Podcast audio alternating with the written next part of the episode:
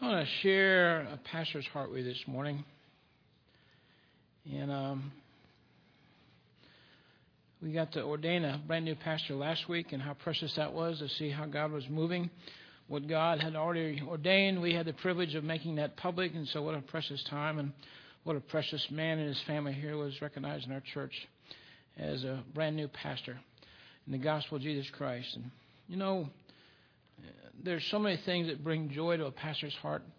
But to see people growing, and that was an example of it last week when we saw him and came here as a member and got excited about church and just grew and grew and grew and ultimately felt God calling him to the ministry.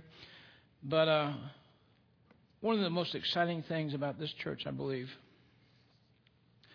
and I can give testimony to it because through the years, as we've had leadership meetings and leadership retreats and meetings upon meetings, I've asked our leaders what would be some of the major characteristics of this church. And over and over and over, the number one thing that they list is change lives. They've seen their life change, they've seen other lives changed. And uh, what an exciting time to see God at work. And so, your pastor's prayer is always that the Holy Spirit would have freedom to move in our church, that we would not inhibit the. Uh, or quench the Holy Spirit. I pray that in my own life every day that I wouldn't do that. I pray specifically that I'd stay out of God's way. And uh, we've seen Him do great things here. But you know, your pastor's heart this morning believes that there's so much more He wants to do. I've never been connected or gone to a church like this before. It's uh, it's amazing to me. It's it's uh, every morning I get up and just uh, stand in absolute awe of how good, good God has been to us and how He's done great things in this church.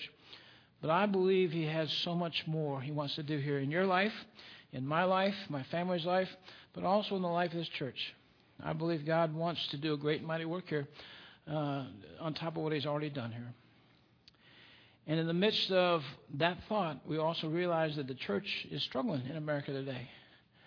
And so I'm praying right now that we'd all stand strong, that we'd all grow strong in our faith with Him, and so God put it upon my heart to teach and preach through the book of Colossians.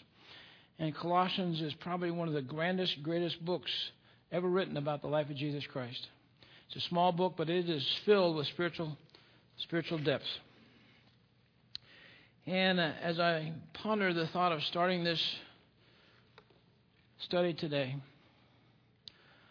I want to take some time this morning and spend some special time in prayer. I want to talk to God. I want to talk to us, to me. And I just want to lay our souls bare in the presence of God this morning. And I want to ask you right now, if you would, just take a couple of deep breaths. Make yourself comfortable. In your mind right now, say, God, just give me a clear mind right now. Give me a singular focus on you right now as I enter into this most precious time. I want to have this intimate time with God this morning prepare our hearts for what God wants to do in our lives this coming year. So if you would, bow your heads and close your eyes, every head bowed and every eye closed. And I want you just to focus on God.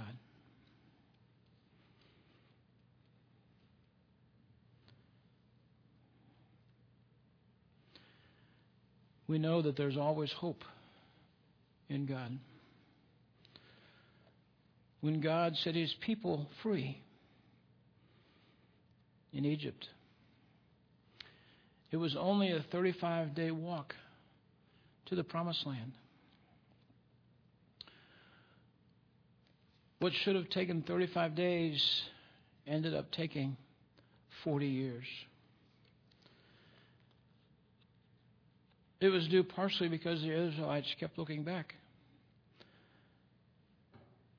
But it was also because they did not trust God. They did not have the faith that God wanted them to have. Maybe these thoughts resonate with you this morning. Maybe you feel this morning that you should have been further along in your life than you are right now. Maybe you feel this morning that your career was going to take a different path than it took. Maybe there's some regrets this morning in relationships with family or friends. Maybe you feel like your finances would have been in a whole different state this morning than they are today.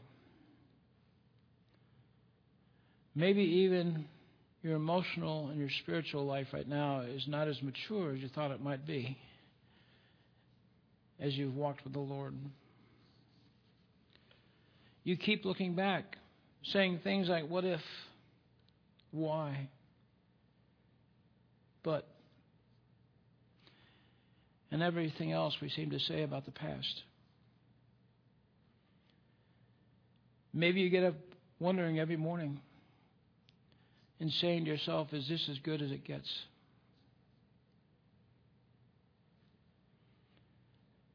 Maybe, maybe you feel this morning like you've fully blown it. Maybe you feel like you've missed the opportunities in your life. Maybe you feel like you've failed. Maybe you feel this morning like you've been hurt so bad that you're never going to get over that hurt. Maybe you feel this morning like something or someone has stolen your future.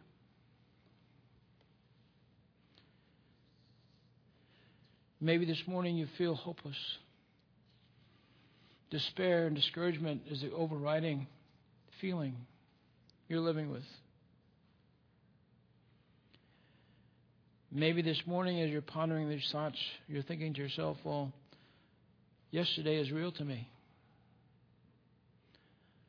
I want you to know this morning your past is real. God knows your past is real as well. God this morning, though, wants to let you know that He has a great plan for your life. He wants you to stop looking back. Just like the Israelites began looking at that land of milk and honey. Look at that promised land. This morning, God wants to give you a glimpse of the future. A good future, a future filled with hope. God can't and God won't change your past. But He can change your future. There is always hope when God's involved. God knows the plans He has for you. It wasn't too late for Jonah when he ran from God. It wasn't too late for Peter when he denied Jesus Christ three times. It's not too late for you. Your past does not need to determine your future. Our God is all sufficient. In Him, we are complete. God is all we need.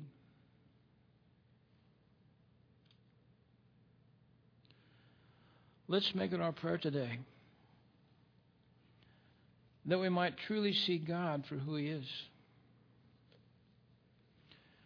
We need to get to know God so well that we think what He thinks. We see what He sees. We hear what He hears. The question on our heart this morning should be how well do I know God? Am I growing in my relationship with God?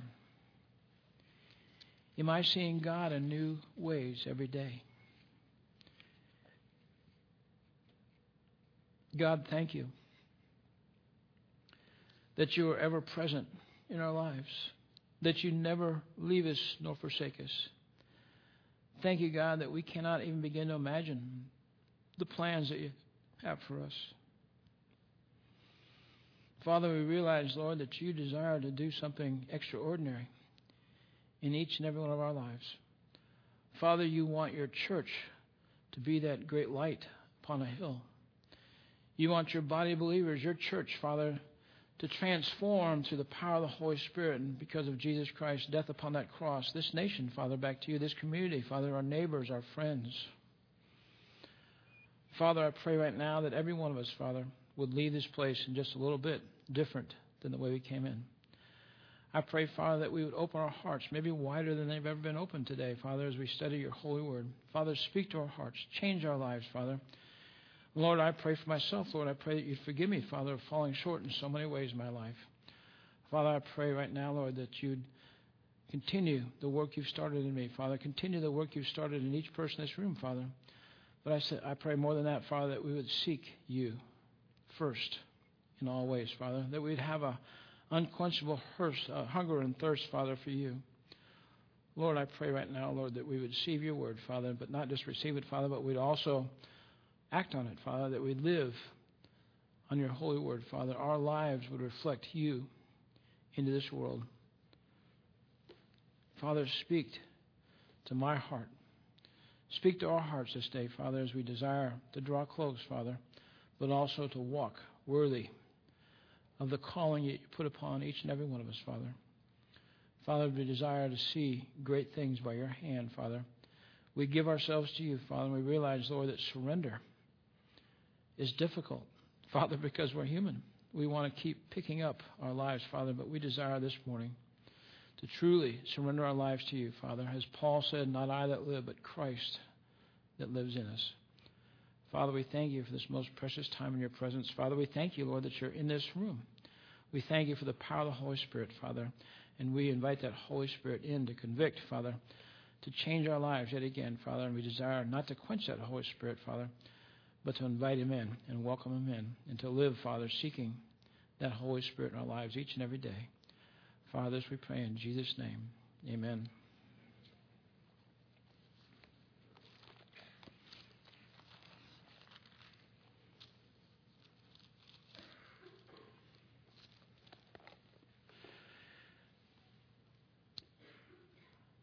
I'm going to ask you a couple other questions here this morning. What does it mean to live a life that pleases God? You ever pondered that thought? What does it mean to live a life that pleases God? It should be one of our desires each and every day is to walk with God in a more powerful way, but also to have a life that's pleasing to Him. Do you find it a struggle to keep Christ upon the throne of your life? We've shared before and talked about it. And every time we get angry, you know what we do? We kind of boot Christ off our throne and we put ourselves up there because I deserve to be mad or angry. But do we truly have Christ living on the throne of our life and do we leave him there? Empowered by the Holy Spirit in our life. I want to live like Jesus Christ. It's tough to do, though. Even as a pastor, you'd think, well, the pastor should be able to do it if anybody can. Here, no. You can do it just as easy as I can. It's a matter of keeping that Holy Spirit there and staying out of God's way and not having my will, but God's will. We're going to study the book of Colossians here, and I'm excited about that. Uh, as I mentioned a couple minutes ago, I believe there's probably no greater or more grander book written about Jesus Christ. It's arguable that way. It's a letter that Paul wrote that ranks among the greatest letters ever written. The book of Colossians is short, but it's packed with powerful spiritual truths. And those truths are the things that I want you and I to see and understand, but also to live. The theme of the book is all about His sufficiency, that God is sufficient. He is the sufficient one. When all we have is God, that's all we need. Truly, we are complete when we have God in our lives through Jesus Christ.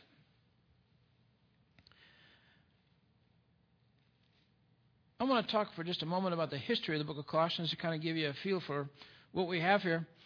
But uh, Colossae was a small town in Asia Minor, and that's current day Turkey for you uh, geographers. Within just a couple years, though, after Paul wrote this letter, the Colossae was destroyed by an earthquake. It was no more. Totally destroyed. We've seen that in our current day with some of these earthquakes. Totally destroyed. I want you to kind of understand this, though. You and I would probably never have heard of a place called Colossae if it weren't for that little church there and the letter that Paul wrote to that church to encourage them. Paul wrote a letter in Colossae now is known for eternity. Go figure. God had a plan. Paul never actually ever traveled to Colossae. The Colossian church was a church plant from the church at Ephesus. The Ephesians church planted that church there. He never went there. The reason he knew about the church, though, was a fellow by the name of Epaphras came to see him when he was in jail in Rome. And he shared about this precious church in Colossae. He says, Man, those people love each other. It's a great fellowship. But, Paul, we're, we're kind of under siege a little bit because there's a lot of false teachers coming in teaching false doctrine. So Paul said, Okay, I'm going to write you a letter to carry back with you to that church. And that was the reason for the letter that Paul wrote, wanting to encourage that church, but also to tell them about false doctrine and false teachers there. Warn them about that and have them grow strong in the Lord and spiritual maturity and spiritual discernment that they'd recognize false doctrine. One of the problems in the American church today is we don't recognize false doctrine. Some churches we've gotten so far off course they have no conception of what the doctrine ever was. Some, some churches that call themselves Christians are so far from Jesus Christ, it's hard to imagine they call themselves Christian because of their false doctrine. Paul wanted to encourage the church at Colossae that they'd understand doctrine, but he also wanted them to grow. If you look at a common theme through all the letters, all the epistles that Paul wrote, you know what he prays for them all about? That they know Christ, that they might know Him. He realized the greatest gift that they can have from Him is for him to pray that every one of those people that are involved in those bodies of Christ in all those different cities knew Christ. That would be Paul's prayer for you and I today as well. That's God's prayer for you and I, the Holy Spirit's prayer for you and I, that we would know God, that we'd come to understand who God is truly in our life. This little church was the only church in Colossae. And guess what? If the gospel was going to be spread in the city of Colossae, it was going to be up to this little church. I want you to ponder that thought for a minute. One little church in Colossae had the full responsibility of sharing the gospel with their whole city. We have a lot of churches in our little city here, have a lot of churches in our county, a lot of churches in our state. But you know what? I believe as a followers of Jesus Christ, as a body of believers here, we need to take the responsibility like we're the only ones doing it. We're not. There's other churches out there doing it too. But we need to live in such a way as wonder if nobody, no other church ever does this. There's people in your life and my life right now that do not have the gospel of Jesus Christ. You know who God's looking at responsible to help them understand it and know about it? You. Just like that church in Colossae. Their responsibility was Colossae. If they weren't going to do it, it wouldn't get done. Think about this. If you don't do it, it may not get done. Really. Think about this. How many people have ever come to your door at your home? Hey, I'm here. I'm from X Baptist Church. Just want to invite you to church. You have a church home? Has anybody ever come to your house? You know the only people that ever come to my house? Churches that have bought into the false doctrine. They're cults. The Jehovah Witnesses and the Mormons have been to my house. They do a phenomenal job sharing what their story. Think about this. They're sharing a story that's not true. We have the truth. We have the right story, the greatest story that's ever been told. And we don't take the opportunity enough. Many of you do, I know. But we don't take it enough to share the gospel. There's people in your workplace, people in your neighborhood, people that you do activities with, sports or whatever that might be, that have not heard about the gospel of Jesus Christ. We have an incredible privilege, but also an incredible responsibility to share the gospel of Jesus Christ. Paul was writing to enlighten these Christians. He was telling them that God has so much more for that church in Colossae. He had so much more for the Colossians. I want you to hear this this morning as we begin this study. God has a very powerful message this morning for Beaver Dam Baptist Church and for you. He has so much more in his heart that he wants to share with you and I. And I'm praying right now that we'd all take another step up. Many of you are already great students of the Bible and you study and you spend plenty of time with God every week. But I want every one of us this morning to ponder the thought, man, God's blessed my life when I've studied this much. Imagine if I really got serious about God's Word. Got really serious about praying what God might do in me and through me, for me and with me. That God has this incredible plan for us. And it's a matter of you and I coming to a point in our life and saying, man, I want more. I want more God. And how do we get that? It's not like trying to be more patient or be more outgoing. It's a matter of intimacy with God. How can you have more God? Spend more time with Him. How can you have more of your wife, your husband, or your spouse, your kids? Spend more time with them. That's what God wants. God wants us just to spend time together, to fellowship with Him, to have that intimate relationship with Him. God has so much more in His mind for this church, for you and your life, for your family. God desires for you and I to see these things in a great way. If you have your Bibles with this morning, we're going to start Colossians. We're going to start the ninth verse. Colossians chapter 1, verse 9. The first eight verses are Paul greeting this church, talking about it. He also talks about Epaphras, the, the fellow that came to talk to him about the church. And it was great to see him and great to get that word about the church. As you find your way to Colossians 1, verse 9, stand with me this morning, if you will, out of reverence and respect to the reading of God's holy word.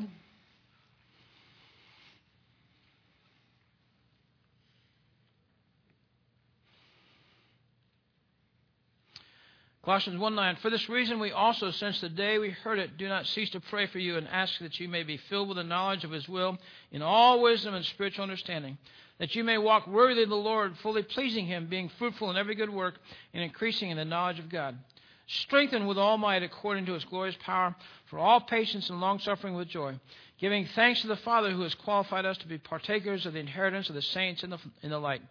He has delivered us from the power of darkness and conveyed us into the kingdom of the Son of his love, in whom we have redemption through his blood, the forgiveness of sins. Let's pray.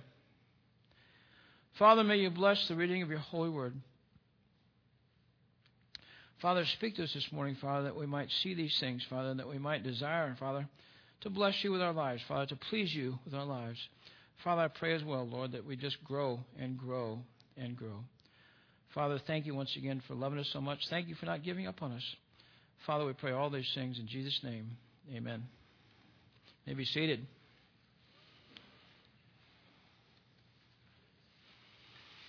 Paul was concerned about the continued spiritual growth of the Colossian church.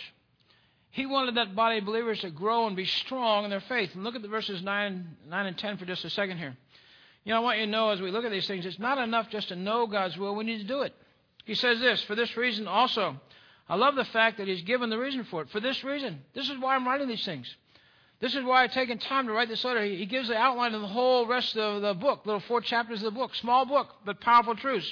He says, For this reason, because I want you to be strong, since the day we heard of it, do not cease to pray for you. Paul was a prayer. Of all the things that Paul could do, he couldn't do a whole lot. He couldn't go to Colossae when he found out about it. But what could he do? He could pray, and he wrote. For he said, I do not cease to pray for you and ask that you may be filled with the knowledge of his will in all wisdom and spiritual understanding. That's profound. He wants us to understand doctrine. He wants us to understand what his holy word says. He wants us to know God and understand who God is understand His character, understand His desire, understand the power that we have in God, understand the relationship He wants through Jesus Christ. Paul wanted us to understand God, to be wise in God, to have spiritual understanding, to be enlightened in that wisdom, to know what life is all about. We don't fully understand life until we begin to understand who God is. Why did God create us? Why are we here? What's my purpose? Where am I going when I die? Imagine all these things that God desires for you and I know that strengthens our walk. But there's too many people walking around that call themselves Christians that just aren't taking the time to grow. Well, how do we grow? We need to be disciplined. I'm here to tell you, even if all these things you think, well, the pastor's got this down. Another pastor you have down. I have to discipline myself to get in my Bible every single day. I'm here to tell you, I like to come over to the office and do it. I come up early here, usually before anybody else here is. Uh, I'll open my Bible, start reading. What happens? The phone rings. I'm thinking, well, it's pretty early for the phone to be ringing. It must be an emergency. Pick up the phone, stop reading my Bible, and it's the wrong number. I have to discipline myself just to have a single focus. And so do you. And when I read my Bible, you know what I do? I say, God, speak to my heart today. I've read the whole Bible through a number of times, and so I'm not reading anything that's new to me, but God has something new for me. I can read the same scripture over and over, and God will have something new for me. I want you to think about this. What is the greatest commandment? To love the Lord your God with all your heart, all your soul, all your mind, and all your strength. That's the great commandment. We know that. You know what? I'm still working on that verse. I've read that. I can quote it. I'm still working on that one. How do I love Billy with all my mind, with all my heart, all my soul, all my strength? How do I do that? God, show me where I'm missing the beat. Where, am I not? Am I not loving you, God, with all my mind? So when I get into God's holy word, I want to, Him to speak to me. I want Him to show me something new. I pray for that every time I open my Bible. Then he goes on, though, in verse 10, he says that you may walk worthy of the Lord, fully pleasing him. Listen very carefully. We're never going to fully understand God's holy word. We're not going to have spiritual maturity. We're not going to have spiritual wisdom or be enlightened by God until we do first part of verse 10 there, along with verse, verse 9. It says that you walk worthy. You know what he's saying here? You need to read this and absorb it, but then you also need to go apply it. I apply it by walking in the Word. We can go all day long and hear this stuff and even memorize Scripture, but until I begin acting on it, begin, until I begin walking in the Word, you know what? I'm not going to get anywhere. I'm not going to grow the way God wants me to grow. It's just going to be little words on a page and information in my head. In fact, it's possible for a man or a woman to be a walking encyclopedia of biblical facts. They really can be. I know people that know the Bible far better than me. Unfortunately, I still see them not walking in it. as much as it's possible to be a walking encyclopedia, it's also possible to be foolish and neglectful in the application of God's Word. Miss it altogether. I know God's Word. In fact, I can tell you the history. I've studied all the parallel commentaries and all the books like Josephus and all these other books that were historians back there and wrote historical books to underline God and Jesus Christ and document in a factual, secular way that it's true that Jesus Christ truly did die upon a cross. That his disciples said he rose from the grave. There's all this information out there. There's more secular historical data to support the Bible than any other book. More than George Washington. We know he was the first president, right? Do we really? You know, I want to be a George Washington atheist. I don't believe in George Washington. There's more historical. But you can know all those things, but until you apply it, you're going to miss what God intended for us to be. You're going to miss what God intended for you and I to have as a follower of Jesus Christ.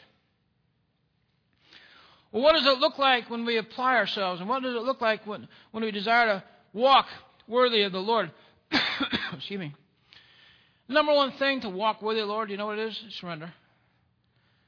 I can't surrender to God's will if I'm still surrendering to my own will. Which is more important in my life, God's will or my will? Most of us struggle with that every day. Pastor does. My will versus God's will. I know the right answer. You do too. But we still struggle with it. Let me give you an example, okay? Surrender. When we surrender ourselves to God, you know what? We say yes to God without knowing where He's sending us. Think about Abraham. Yes. We tell God, God, I'm yours. Whatever you want, your will, not my will. So we surrender before we even know where we're going. Yes, God, I'll do that. And you know what happens when we say that immediately? God reveals himself to us in a powerful way. We see things we've never seen before. You know, I, I don't want to go on a mission trip. That's kind of scary going overseas and flying all the way and bad food and bad water. They tell us before we even go, don't drink the water. You know, what's that all about? But you know, God's telling me to go to Nicaragua. God's telling me to go to Africa. I'm going. I'm going. When you have an immediate yes, when you are fully surrendered in God, I feel God telling me to go, I'm going. You know, it doesn't need to be Africa or Nicaragua. I feel and I sense God telling me in my spirit I'm supposed to serve in the church, maybe the children's department or youth department, serve as a greeter, whatever it might be. You hear it all the time, people asking for it and announcing it, and it's in the bulletin. You go home and read it in the bulletin, and they're looking for this. And you kind of sense that little conviction in your heart I'm supposed to do this. Do it. Do it. You know what's going to happen? God's going to reveal himself in a powerful way. Conversely, have you ever heard this before, or maybe even said it, unfortunately? You know, you hear God telling you to do something, and all of a sudden you say, Well, you know, what exactly is it? Or where do you want me to go? Or what's this all about? You know why we ask those questions? You know why we ask those questions sometimes? So I can determine if I really want to do it or not. If I want to do it or not. You know, when I find out, oh, they're going there, no thanks, I don't want to do that. Or, you want me to do what? I don't want to go there. If you truly want to grow in the Lord, it's a matter of having a surrendered heart. A surrendered heart says, I'm saying yes to God. Every time I hear God speaking to me, how does God speak to us? Through our spirit, through His holy word. But I'm going to say yes. I'm going to be a yes person. And I've shared this before in our church here when we are looking for volunteers. You get in the yes mode. I think there was a funny movie one time, a long time ago. A guy couldn't say no, just said yes all the time. You say yes. But if you get involved in some ministry and after a week or two, putting your best effort in there, you realize this is my calling, that's fine. That's God showing you, hey, you're not affirming that you're there. He's got someone, other, someone else for you, someone different for you. Do you know what? I'm not going to miss an opportunity for God when He's convicting my spirit, when He's speaking to me. The question this morning, Pastor, is how do we know it's God speaking and not somebody else? Let me tell you the litmus test for God speaking to you. It's three thoughts. Is God speaking to me? First of all, it's going to line up with His holy word. God's not going to ask you to do something that's not lined up in His holy word. Literally, what the Bible says. The second way to check out if God's speaking to you is to understand God's character. Does what I'm getting ready to do here line up with God's character? Garrett, He wouldn't want me to go out and do this or do that or do this. This lines up with God's character. The third thought here this morning is if I take this responsibility, can I bring glory to God in that position or in that situation? Is it going to bring glory to God as I serve here? Does it line up with God's word? Does it line up with God's character? Is it going to bring glory to God as I serve here?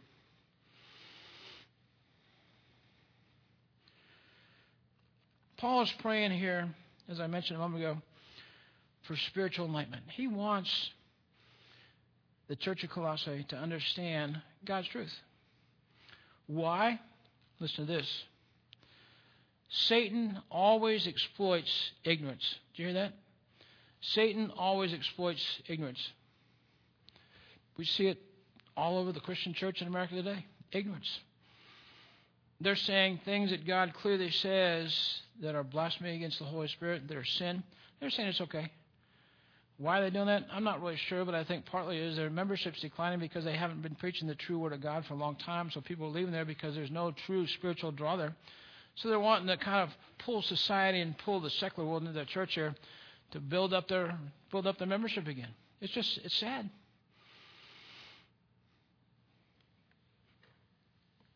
Anytime you see major problems in the church, I don't know how you could check this. I kind of examine it once in a while. But I can tell you right now, people that go into churches that cause trouble are not walking where they need to be walking with the Lord. They're not growing in their faith.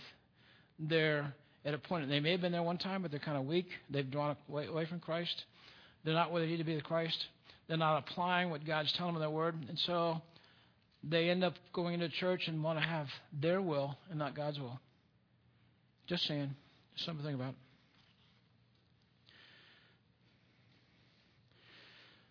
Think about this for just a moment.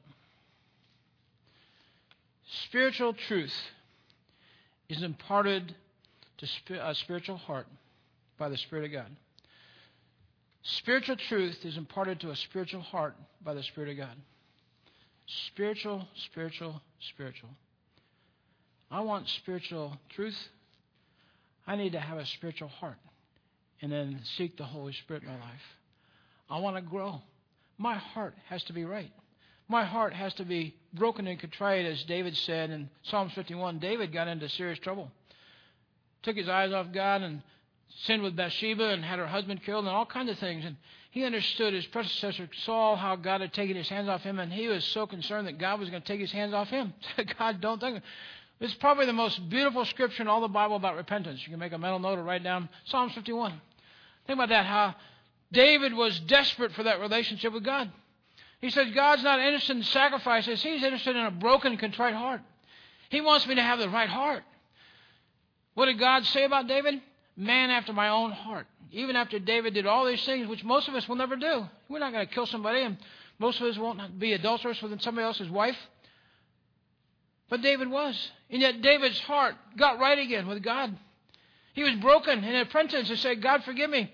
Create in me a clean heart. God, don't take your hands off me. God, scrub me with hyssop. You know what he's saying? Scrub all this grime out of my life. I want it all gone. Psalms 51 is beautiful about repentance. You know what? You and I need to be there every day, walking in desperation for God.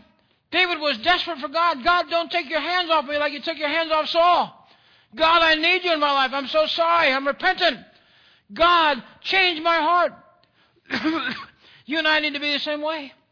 We need to be in such a mode there that God, I've fallen short. God does not want us to live in shame or guilt. God does not want us to walk around with all this heavy burden. God wants us just to confess it and move on. I'm not going to live with my face in the rearview mirror. I'm looking through the big white windshield in front of the car moving forward. God wants you and I to have that real right relationship with Him. Think about this. Married couples have a little spat. Isn't it awesome when you have a race to see who comes back and says, I'm sorry first? Please forgive me. Oh, I sure will. I forgive me. Amy and I never had this experience. I'm just kidding. But how awesome though when, when there, there's a there's a race between a married couple that have been married for a few years and saying, Hey, I was wrong, please forgive me. I'm sorry we had that disagreement. I'm sorry I, I, I sound like I was intense or angry. I'm so sorry. That's what God that's the kind of relationship God wants. He wants to acknowledge him. A lot of times we think he's so far removed that we don't feel like we have to have that relationship with him. But God's looking for that. That's a broken and contrite heart. God, I know that I failed you today. I want to unpack. I'm just giving you the introduction here, just about out time. Um, I want to unpack some of the characteristics of a life pleasing to God. We're going to look at one of them this morning. Decide in the second service, in the first service this morning, we're going to do this in two parts here.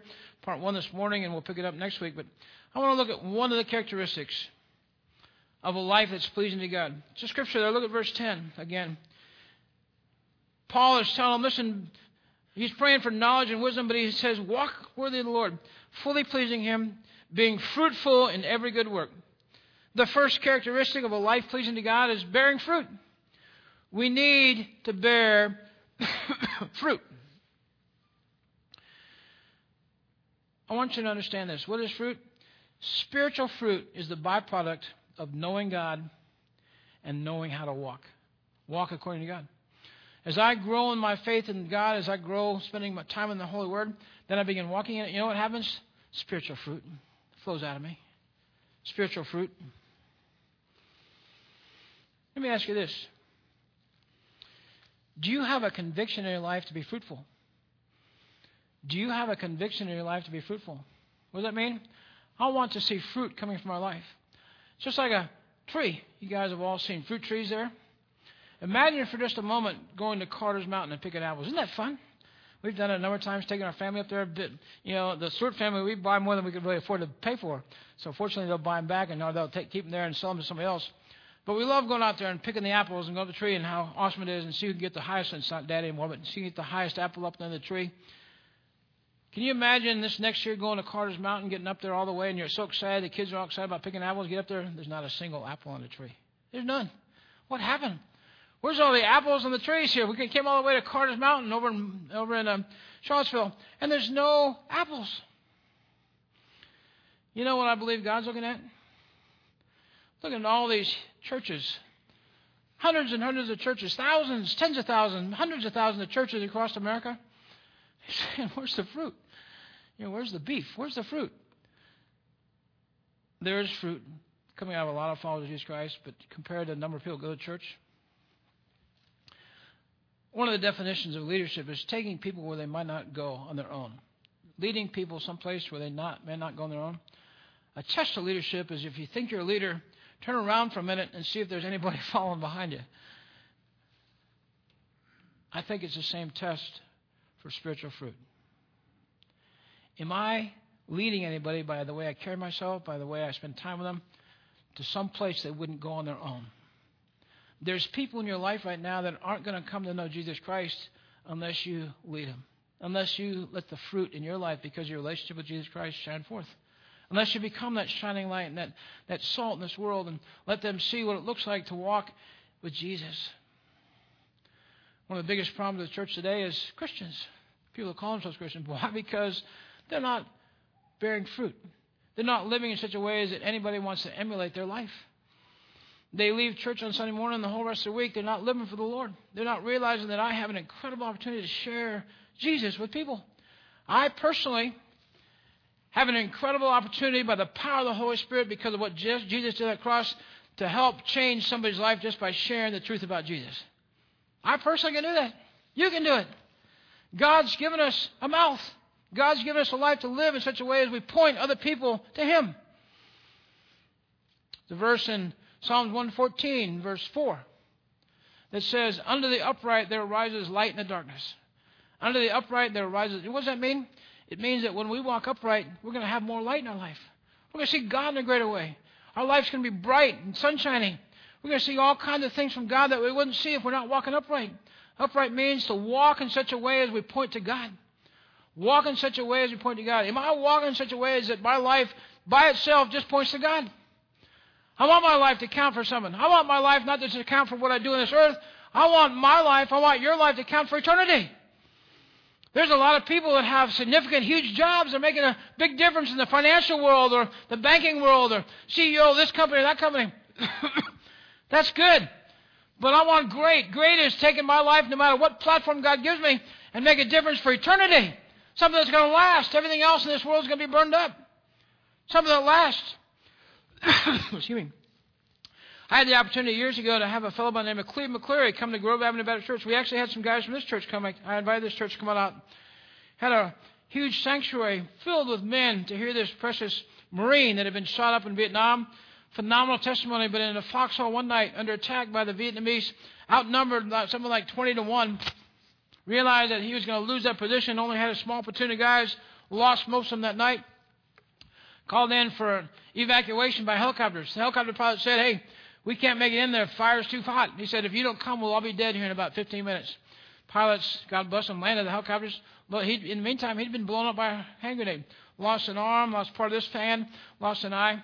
But uh, as he was laying there in that foxhole thinking he was going to die, he said, God, if you let me live, I'm going to give my life to you. He knew about Jesus Christ, but it was never real.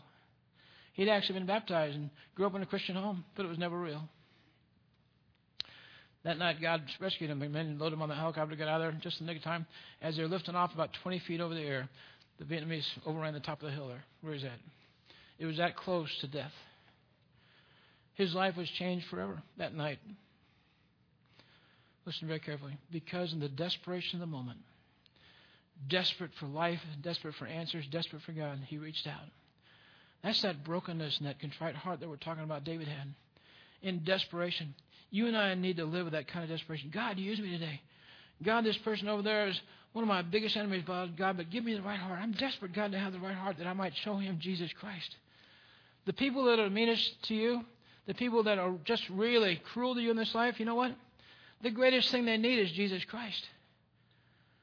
Who's in a better place to show them Jesus Christ than you? You know, the, the normal response that you and I want to have sometimes is, man, that guy doesn't know what he's doing. Well, I can beat him up, or I can do these things, or I'm going to strike back, or I can be mean to him. That's not Christ. That's not being desperate for him. Being desperate for Christ says, I'm going to love this person. I'm going to love the bitterness and the hate and the anger out of this person because of Jesus Christ and me. God set this sinner's feet on solid rock. I want to be used of God to set that person's feet on solid ground. That's bearing fruit. That's bearing fruit. Is that the attitude of my heart? Am I living every day desiring to be desperate for God and close to God and growing in God in such a way as that my life counts for Him? My life makes a difference. What does it really look like to have spiritual fruit? What does spiritual fruit look like? One of the things is leading people to the Lord. Actually leading the Lord. Uh, it's sad to realize in the Southern Baptist denomination that less than 2% of the Southern Baptists that call themselves Southern Baptists have ever led somebody to the Lord. I thank God for missionaries that do that for a living. They do that because of the calling God's put on their life, and they go out overseas into hard areas to share the gospel. The Bible says this, though, and I love this. It kind of fits right in with the idea of fruit. This just Proverbs 11:30. It says, "The fruit of righteousness, that's walking the way God wants us to, is a tree of life. The fruit of righteousness is a tree of life." He who wins souls is wise. This is God speaking. The fruit of righteousness, of walking the way God wants us to do, the fruit of being who God wants us to be, the fruit, fruit of seeking Him first in our life, being hungry and thirsty for His righteousness. The fruit of righteousness is a tree of life. And he who wins souls is wise. Another part of fruit, another thing of fruit, is to live that godly life. To live in such a way as people see there's something different. it's easy to be godly and easy to be a good Christian when things are going good. But when everything falls apart or when we go through a, a brutally hard time, you know, that's when people that realize we're Christians are watching. Okay, this person always seems to be, you know, uh, dancing the two step and excited about life, and now they're going through a hard time. Let's see what they're going to act like now. And uh, when you just claim God and you say, God, give me the strength. God, strengthen my testimony now. God, let me bear fruit this time You know, you've thought about it before, I'm sure, and I've thought about it as well. I've talked to guys in jails for years now. But you're in this hard time in your life right now. Why not make it count?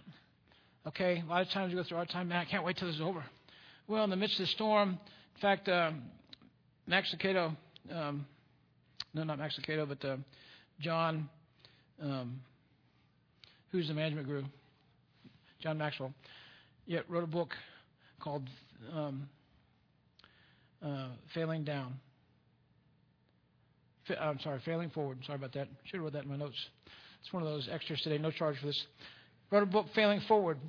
And uh, what he said is every time, we all fall down. Every time you fall down, look around. Look at the vantage point down there. Look what God wants to do. And, you know, he gives the illustration of slipping on ice. When you're down there, look around. You know, take a moment and just reflect that you're okay and you didn't break your neck, whatever it might be. But every time we fail, every time we find ourselves in a hard position, pause and see how God might use me right now where I'm at. It might be the depths of your life for a moment. God, how will you use me down here? I don't want to miss an opportunity in life to be used of God, even the hard ones. Giving is another thing, too. Every time a pastor talks about giving, we all think uh, he's talking about my wallet. No, there's so many more important things I need to give my time, my life, my talents. Um, money is part of it. But uh, I want to give it all to God. God, how could you use this life for your glory? Fruits of the Spirit, good attitude. I want to share this thought in conclusion. We just hit the first characteristic of four, and so we'll conclude it next week, part two. But um, remember Jonah? Jonah was a prophet, and he was called of God. God told him to go to Nineveh, and he didn't want to go he really kind of just uh, he ran from God. Instead of going to Nineveh, he went 2,000 miles in the wrong direction, and uh, was going to go 2,000 miles wrong direction. But uh, he actually said no to God. Just wasn't going to go, and ran from God. Thought he was going to get away. Do you know what happened though? Old Jonah fell overboard, and that ship was thrown overboard, and he got swallowed up by a big fish. Jonah, before that happened, had kind of a small picture a small concept of who God was. After Jonah spent three days in the belly of that well,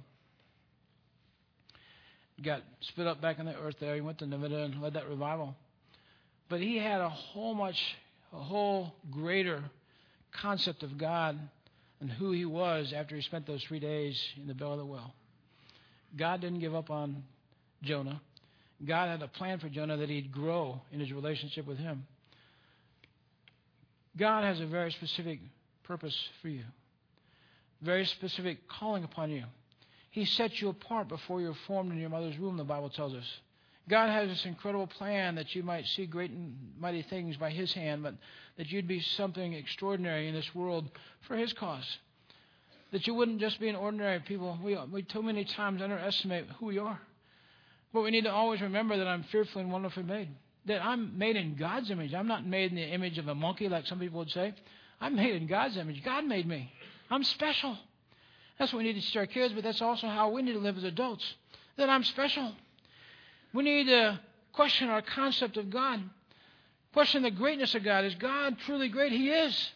Begin living that way. Begin expecting great things by God's hand. Begin serving God in a great way. God is not about us not living in a great and mighty way for Him. He has a great desire for you and I.